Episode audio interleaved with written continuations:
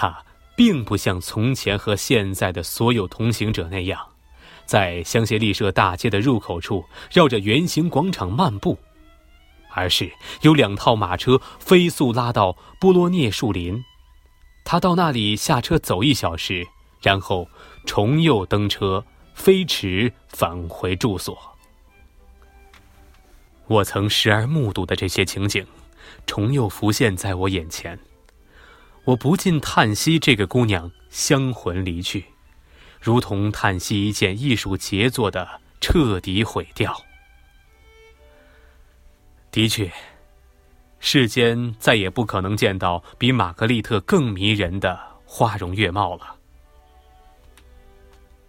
她高挑的个头，身材未免苗条的过分，但是他衣着上善于搭配，以高超的技巧稍一调节，就消除了造化的这种舒适。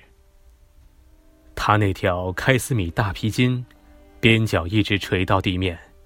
两侧飘逸出丝绸衣裙宽宽的花边，还有厚厚的手笼藏住双手，紧紧贴在胸前。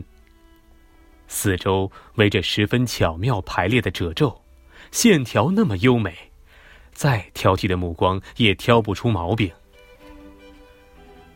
他那颗头简直妙不可言，正是着意修饰的部位，天生小巧玲珑。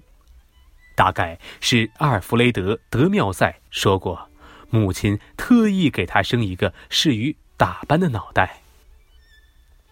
他那张鸭蛋形的脸蛋，清秀的难以描摹，两道清纯如画的弯眉下镶嵌着一双黑眼睛，而遮蔽眸子的长长睫毛低垂时，就在粉红的脸颊上投下阴影。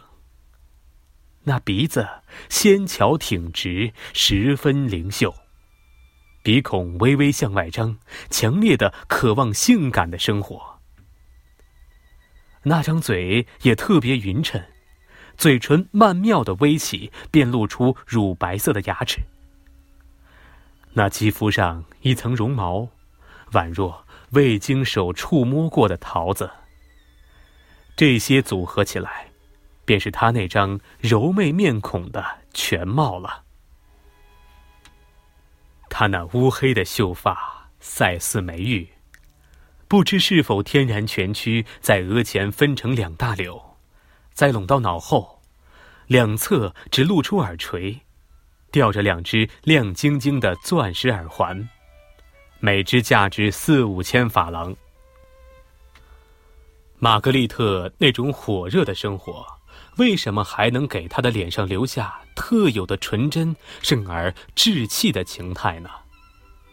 这正是我们不能无视又百思不得其解的方面。